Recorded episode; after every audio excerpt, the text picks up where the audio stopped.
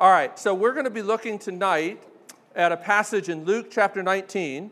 Uh, my name is Kevin Twit, and I'm the RUF campus minister here now going on 21 years, which is crazy. And um, we are looking this semester at the parables of Jesus.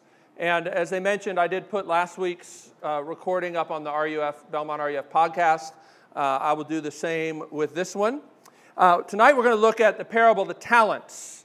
And I think this is an oft misunderstood parable. There are actually two versions of it. There's one parable of the talents in the Gospel of Matthew. There's one with some significant differences here in the Gospel of Luke. I actually think that they are not two versions of the same parable. I think Jesus, like a lot of traveling preachers even today, told similar stories over and over and over again. No reason to think that he didn't do that. Um, I would think it would be crazy to think that the only things he ever said are the things that we actually have recorded in the four Gospels. Matter of fact, the Gospel of John at the very end says Jesus did so many other things and said so many other things that not all the books in the world could contain them. Um, so Jesus said lots of different things. We're going to look particularly at the story in the Gospel of Luke, particularly because it comes in a very interesting place, and the context is really helpful in understanding this parable. I think it's difficult for us, modern Western people, to see this parable as it was originally heard by the people who were following Jesus. It, it's easy when we read a parable that talks about investing and making a profit and interest and all that kind of stuff to sort of bring a context of Western capitalism. As well, every one of you here is, is somewhat addictive to being a productive person. You wouldn't be at Belmont if you hadn't figured out that game, at least to some extent. The problem is, we bring that way of being, that habitual way of being, that the way to be, to be in the world is to be successful, to make the most with everything I have. It's almost like you feel guilty if you don't make the most of who you are. You are your own self improvement project. And there's something in the air you breathe, being students in this point in our time, in our history that makes you feel like that is what you owe to God and to reality and to the cosmos. So when you come to a parable like this, and probably you've maybe if you've grown up in church, you've heard some bad sermons on this passage. Uh, you think of this parable as, oh man, I've got to work hard for Jesus and make the most of the little bit of time that we have. And I'm going to challenge that typical understanding because I don't think it's what anybody in Jesus' day would have thought about this parable. And I certainly think that when you see it in its context in the Gospel of Luke, that it actually is pointing to a very different thing. It's pointing to how do we live in the already and the not yet. The already and the not yet is a very important concept if you want to understand Christianity. Jesus regularly talks about how the kingdom has come if he, the king, is here. Now, the Jews were looking for a kingdom. What it meant for the kingdom to come was for everything to be made right. It started out in the Garden of Eden. The Bible story starts out in the Garden of Eden with God, the king, making this beautiful creation and creating not only a garden, but a whole cosmos of God glorifying potential. And he put Adam and Eve King Adam and Queen Eve in this garden and encouraged them to work to bring about all the God glorifying potential that He'd built into His creation. And things went awry. And the language of kingdom is the best way to understand what went awry because Adam and Eve rebelled against God and His kingdom and instead allied themselves with what C.S. Lewis calls so well the parasite kingdom of Satan. A kingdom that doesn't create anything, a kingdom that seeks to twist things and put them to other purposes. And the really the whole story of the Bible is how God is not going to let that alliance that Adam and Eve, mankind, the crown of creation, that alliance that they've made with the kingdom of Satan, God says, "No, I won't let it stand." And he gives an indication of that in Genesis 3 when he says, "I'm going to put enmity between the seed of the woman and the serpent. Enmity. In other words, Adam and Eve had said, We will have peace with Satan and warfare with God. And God says, I'm not going to let that stand. I'm going to put warfare where you've tried to put peace, and I'm going to make peace where you have betrayed me and created treason. And the rest of the Bible is the story of how is God going to bring this to pass, particularly when there's a hostile world full of people who want to squash the seed line of the Messiah, stop this promise from coming true.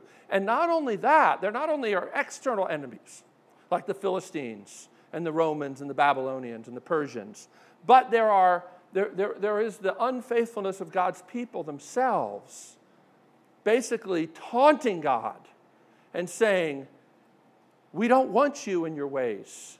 We still want our own kingdom. We still want our own ways. The Jews were hoping for a kingdom, what they called shalom, for all things to be made right and beautiful. And they thought when Jesus came, announcing this kingdom, that the day had finally come. And for them, for the Jews, living in the first century, the first thing that the kingdom coming meant was the Romans would be dealt with. You, I hope you understand. Maybe you don't. But the, in the first century, Israel was occupied by the Romans. The Romans were oppressing the Jewish people, and they longed for the kingdom to come. And what they meant by that, first and foremost, was the Roman oppression would end.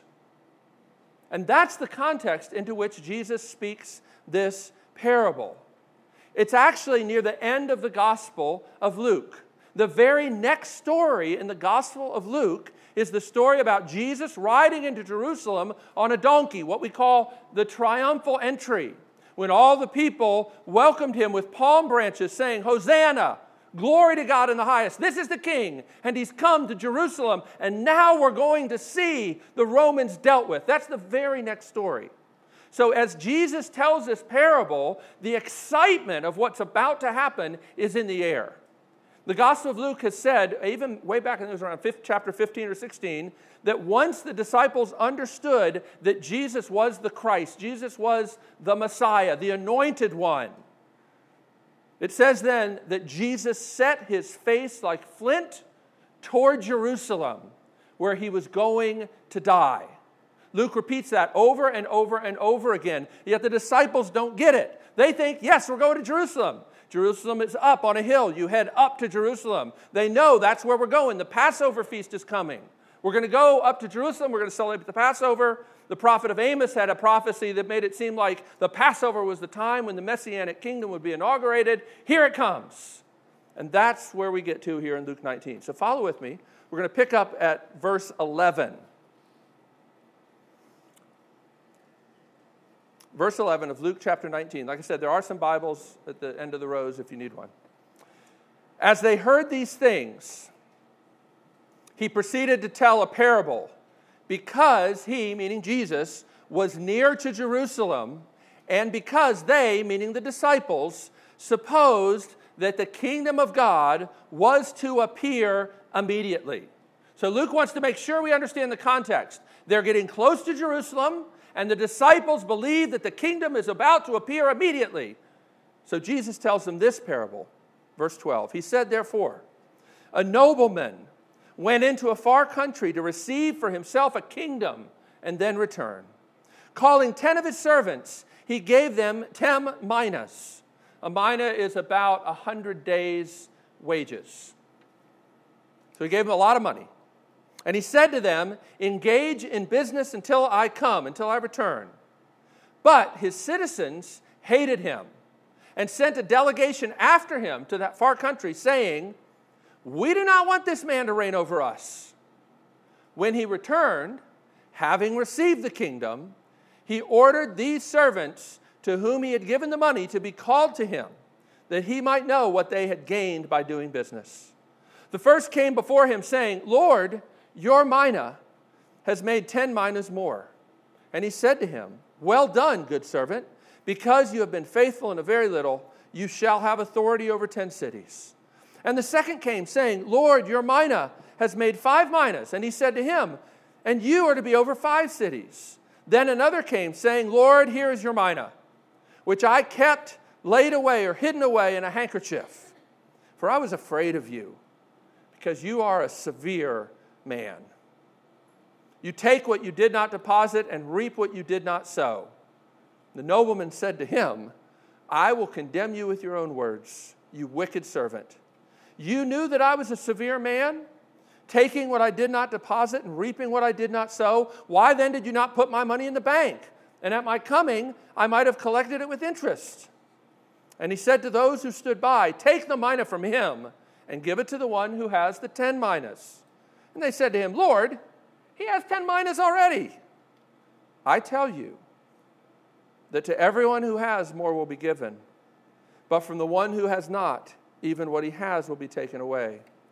But as for these enemies of mine, who did not want me to reign over them, bring them here and slaughter them before me.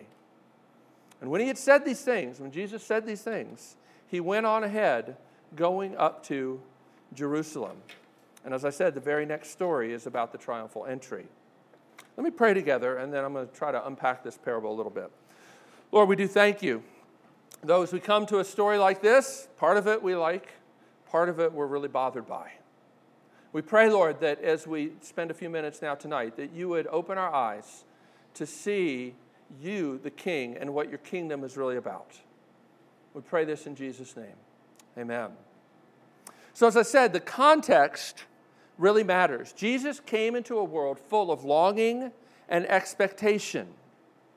And this is not a parable about being productive. And as I'm going to show you, one of the keys is what do you, how do you translate this word that many of the translations uh, translate until I come again?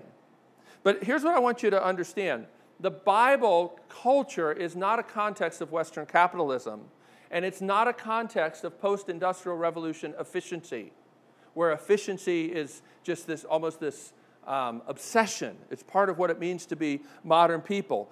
Rather than that, the Bible focuses on faithfulness rather than productiveness.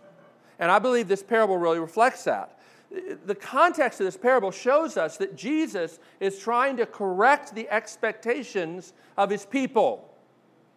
He's not trying to tell them, well, you better work really hard He's trying to say, you need to work in a particular way, being confident that even though I'm going away, I'm going to receive a kingdom and I'm coming back, having inherited that kingdom.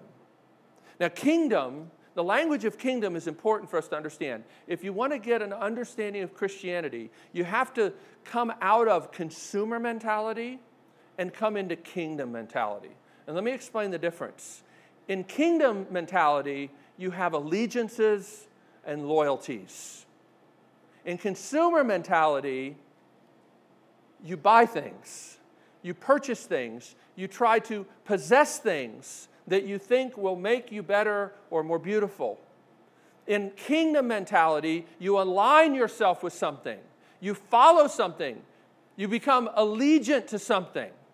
And the Bible regularly speaks of Christianity not as a product to be bought, not as a product that you can have that will make your life better, though I know a lot of times preachers present it that way. The Bible never says that the kingdom of God is a product that you purchase with your faith. Even worse, the Bible never says that a relationship with God is a product that you can purchase by your own attitude or by anything that you can do. No, the Bible calls us to a kingdom. And Jesus says, I am the king. Come to me. Doesn't say, buy peace. If you, if you come to me, if you do what I say, then you get this and your life will be better. And one of the problems with the consumer mentality, which squeezes all of us, is we're in a time and an age where we really don't ever want to put all our eggs in one basket. See, the consumer mentality is, well, I need a little of this and I need a little of that, and I could have some more of that, and I'm a little deficient in this area, so I can go out and buy that, or I can buy this that'll hide this blemish or that uh, insufficiency. The kingdom is all or nothing. The kingdom mentality is all or nothing. And Jesus is saying, while I'm gone, what you do with your time and with your money and all the other gifts that I've given you is very revealing about your allegiances and about your view of the kingdom. Many, uh, many people have read this parable, I'm afraid, uh, as being about Jesus expecting us to do great work for him and be successful. I've even heard people talk about, you know, people like evaluating different Christians and their potential for leadership, saying, well, you know, she's a 10 minas person. She's a 10 city, 10 city believer. He's like a five city believer. It's insane. It's not what this parable is about at all. It really is about how will we live in the meantime. And that's, that's where we're at, in the meantime. Now, look at how the parable starts. A nobleman went away into a far country. But the question that I think we really rarely stop to ask is why did he go away? Why does it say? He went away to receive for himself a kingdom. Now, in the first century, this kind of stuff actually happened a lot. As a matter of fact, King Herod, who was at this point the king uh, in this area in Palestine, had went himself to Rome to talk to Caesar to see if he could be appointed king. And it had worked out well for him. He had been appointed king. So he had literally went into a far country to get a kingdom. And he got it. And he came back, and he was even now, as Jesus is telling this parable, he's the king. It didn't go as well for Herod's son. Later, after uh, Jesus had died, Herod's son went to Caesar to try to get, uh, to get a kingdom, to, get, to basically be appointed the new king. About 8,000 Jews followed him up to, to Rome and said, We don't want this guy to rule over us. And Caesar said, he's not going to rule over you. That guy didn't get the kingdom. Here's the point to understand it was a regular thing for people that wanted a kingdom to have to go and try to get favor from more powerful people, and you weren't really sure how it was going to work out. That's what you need to understand about this parable. So, when the nobleman says, Here is my money, invest it in work, I'm coming back after I receive my kingdom. But most people in that day, if they were careful, and you might even say smart and savvy, they would not they would not be so reckless as to publicly identify with this person who might not come back with a kingdom. Who knew what was going to happen? I know the nobleman has promised that he's going to go get a kingdom and he's going to return, but maybe it doesn't work out that way. And so you, as one of the servants, are, have to ask the question Am I going to publicly show my allegiance to this nobleman who promises that he's going to receive a kingdom and come back? Am I going to put all my eggs in that basket? Or am I going to play it safe? Am I going to hide it in a handkerchief? That's what it's really about. It's not about how much money can you make for the king. It is about will you publicly identify with him while he's gone. And you understand when you see the context, that's what these disciples need to understand. They don't get right now that Jesus is going to leave, but Jesus is preparing them and saying what really matters. The really crucial question is what will you do in the meantime? How will you live in the meantime? With the good gifts that I've given you, will you publicly identify with me no matter what the cost? Now, has God ever disappointed you? Has God ever disappointed you? See, I think that that you have to ask that question as you come to this parable. I think actually what's, what's interesting is the way that third guy says, Lord, sir, I knew that you were a severe man. The, the translation maybe could be a little better. What he's basically saying is, I experienced you as a severe man. And the nobleman doesn't correct him, but he doesn't agree with him either. He simply reflects back to him, okay, you experienced me as a severe man. If you experience me as a severe man, why are you pretending otherwise?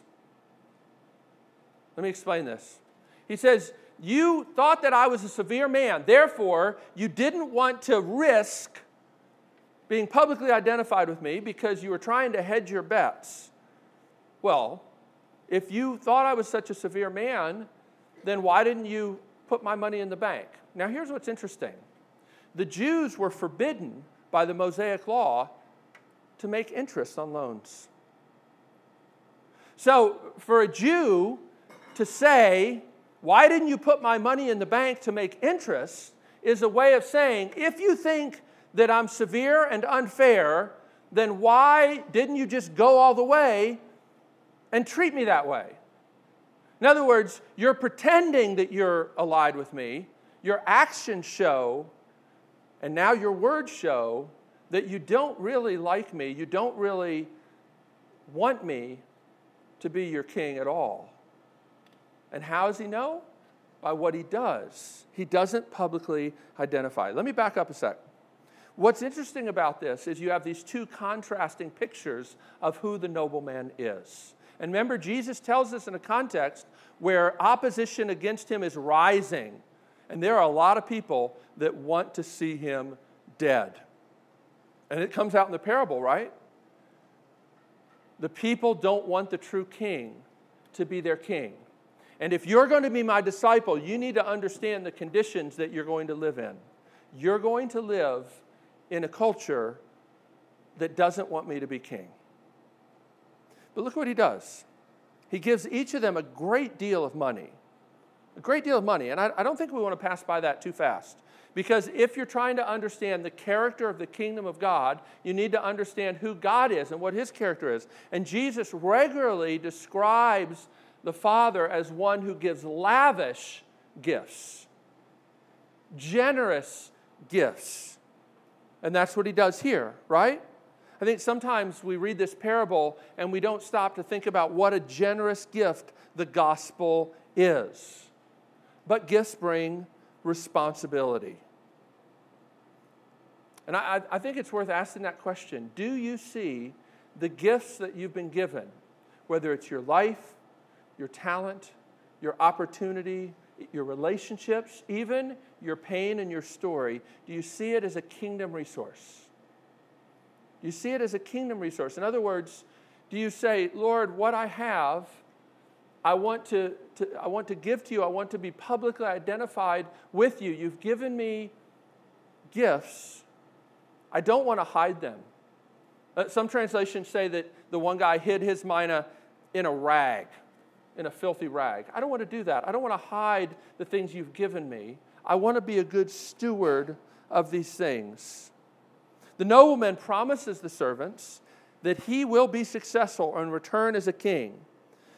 And in the meantime, verse 13, it says that they're to engage in business, and most translations say until. But, but here's where I want to suggest something. It's a Greek word, two, uh, two letters, E N H O, and ho. Um, it can mean until. It can.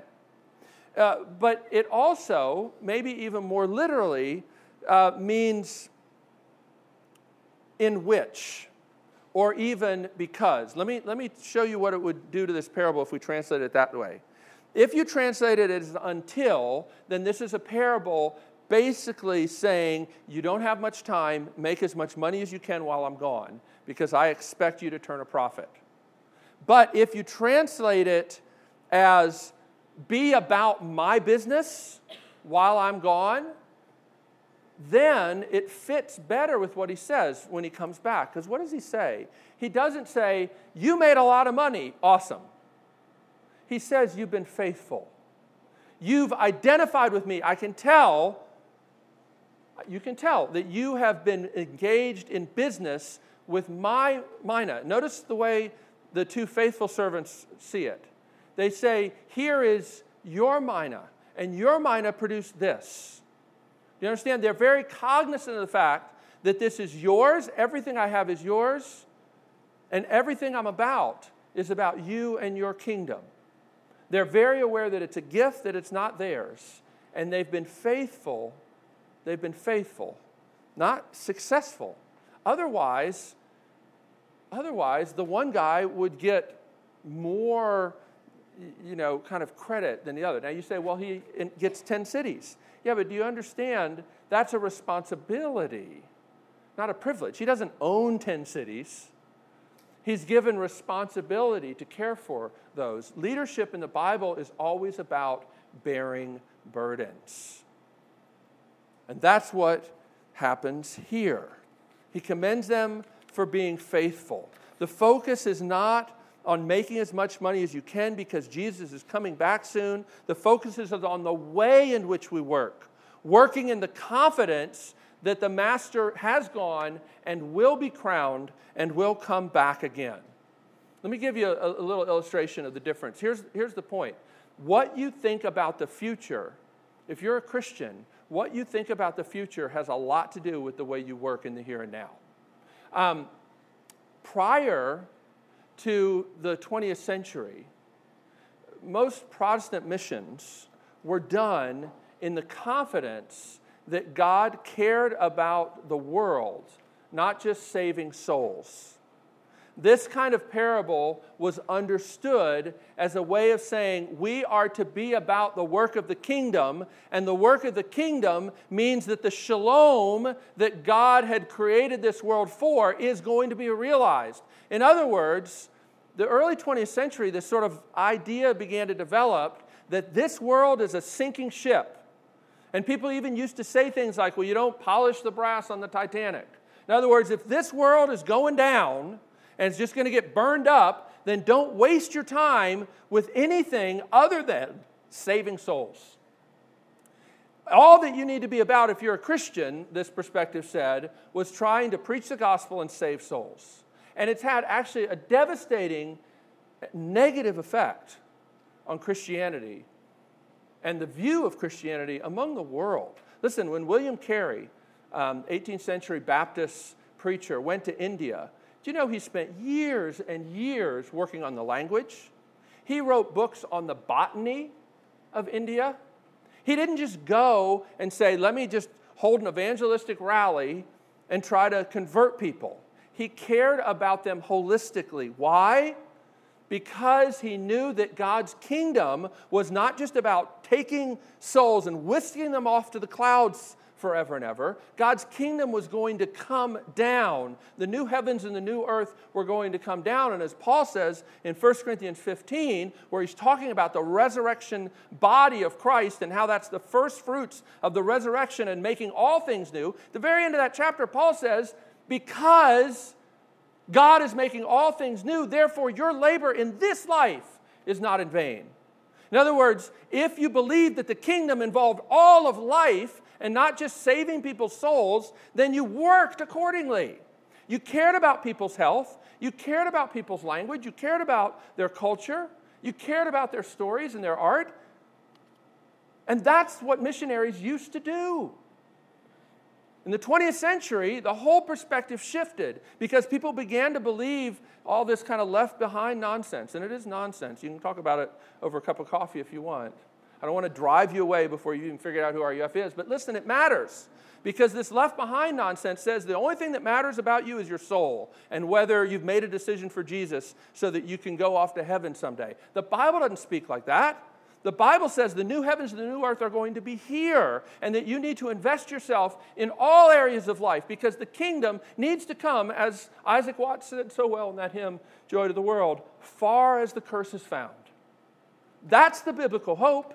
And that's been the historic hope of the church. But somewhere along the line in the early 20th century, it got hijacked and turned into just about saving souls.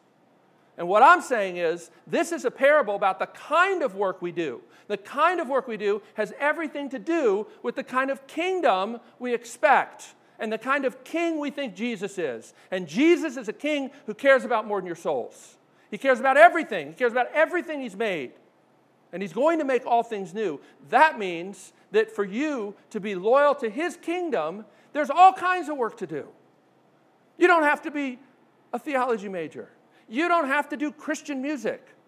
All of life has been broken and twisted by sin coming into the world. The curse has affected everything. And the kingdom will extend as far as the curse is found. And whether God's equipped you and called you to be working in medicine, or publishing, journalism, all of these things are important aspects of the kingdom. You know, Jeremiah told the exiles when they were carried off into exile, when they felt like, well, if we're in the midst of a hostile culture, we can't possibly say, do anything for God. He said, no, no, settle down, marry, plant fields. You're going to be here for a while. So be about the shalom of the city. If you're a Christian, if you're loyal to King Jesus, then you need to care about the things he cares about, and he cares about everything. And he cares about the shalom being restored. And he calls you in all of us, in all kinds of different ways, to be about that as well. I hope that college for you is not just a passport to privilege. A friend of mine, Steve Garber, says that's really the critical question to ask yourself during this period of your life.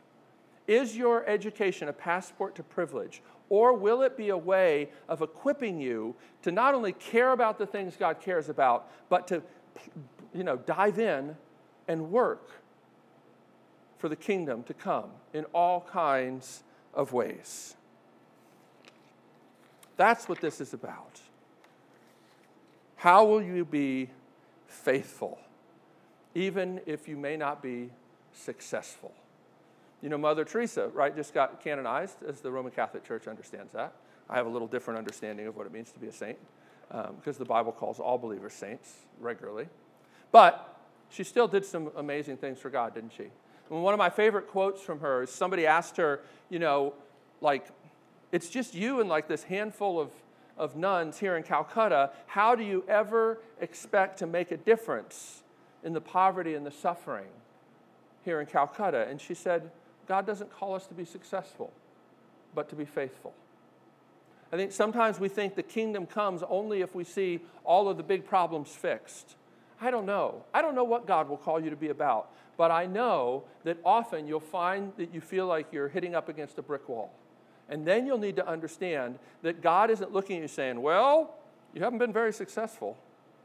God is going to look and say, Have you been faithful? Have you publicly identified yourself with me and my ways, even when it costs you?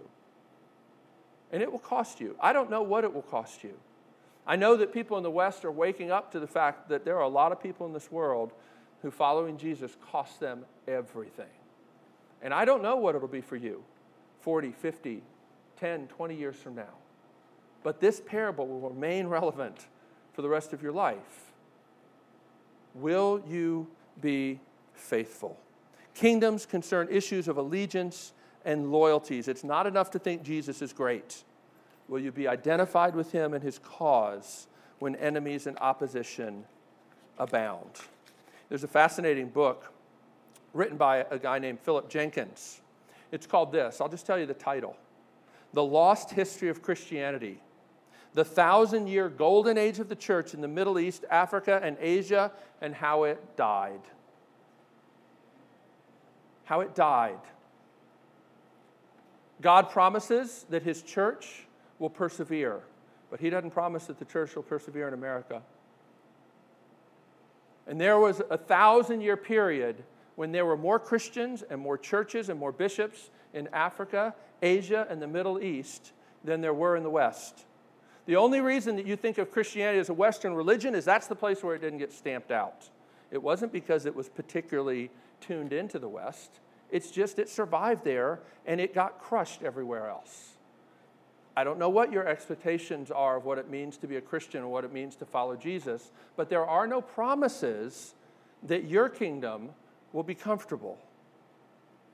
But there is this promise that Jesus' kingdom will come. Jesus' kingdom will come. And what about the end of this parable? The third servant, like I said, has this distorted view. And, and I don't want you walking out of here saying, oh, that was a rousing, inspiring message. I'm going to hold on to my faith, I'm going to stay loyal to Jesus and think you can gut it out by your own willpower. I want to call your attention again to the different understandings of who the nobleman is and what his character is like. Because the only thing that enables you to persevere in allegiance to Jesus is understanding how good and gracious he is. I don't know, there's probably people in this room that have been scared into following Jesus. People love to do that, you know. It can be somewhat effective. Um, there's this amazing documentary film we watch sometimes called Hell House that, that literally is about a um, church down in Texas that every year at Halloween, they basically have this haunted house that shows all the effects of sin and not following God's ways to try to scare people into the kingdom. You know, and, and it's amazing, like, people like rush into the room to meet with counselors and pray Jesus into their life. But does it stick? It doesn't stick. Jesus is not saying, be afraid of me. Jesus is saying, I'm headed to Jerusalem. Remember this story? Is told on the way to Jerusalem. What's going to happen the very next section of the Gospel of Luke? Jesus is going to say, I'm headed to Jerusalem to die. If you didn't believe that I was a gracious God who gave good gifts, look at this. The only thing that will enable you to persevere in loyalty and allegiance to the kingdom of God is when you understand that the kingdom of God, the King of God, King Jesus, became a common criminal, identified with those of us who don't have the willpower to stick it out. I hope you don't read a parable like this and say, I'd be one of those people that would publicly identify with Jesus no matter what the cost. Because honestly, we're just not that brave. And Jesus knew that. He says, Live this way, but remember who I am. He's going to die right before them to show them that the one that we follow is not a severe man who treats us unfairly. The one that we're called to align ourselves one is one who took the most unjust sentence that was ever dealt. The one who aligned himself with us, those who had committed high treason, and said, even as he hung on a cross, Father, forgive them they know that not what they do. Following Jesus out of fear or out of arrogance, braggadocio, willpower will not last.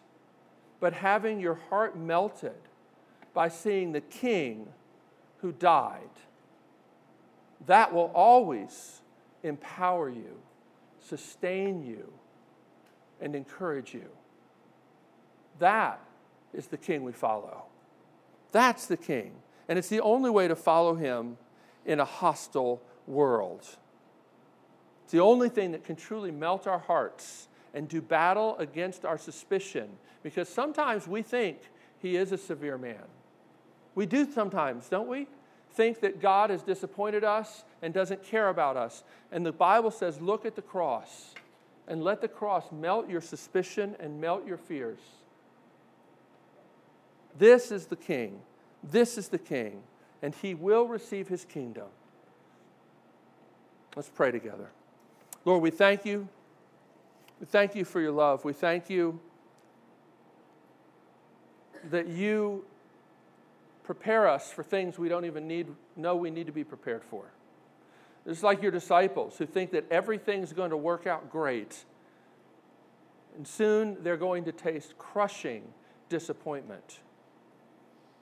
And yet, even through that disappointment, they're going to come to understand that your kingdom is secured not by destroying the Romans, but by being put to death. And that paradox is going to begin, as C.S. Lewis said, death working backwards. And Lord, we long for your kingdom and Lord, we would be those who would be tempted to try to take it by force, to make all things right. Lord, help us to align ourselves not just to you and your kingdom, but even to your kingdom ways. Lord, may we have eyes that see areas where the curse has affected this world, your beautiful world. And may we follow you into those places, keeping our eyes on you, the crucified Lord, who calls us to come and die, to come and follow, that your kingdom healing may come to real, tangible places in this broken world. May you give us confidence that you are the King and that you are coming again and you will make all things right. And may that lead us to work with hope rather than shrink back in fear. We pray this in Jesus' name. Amen.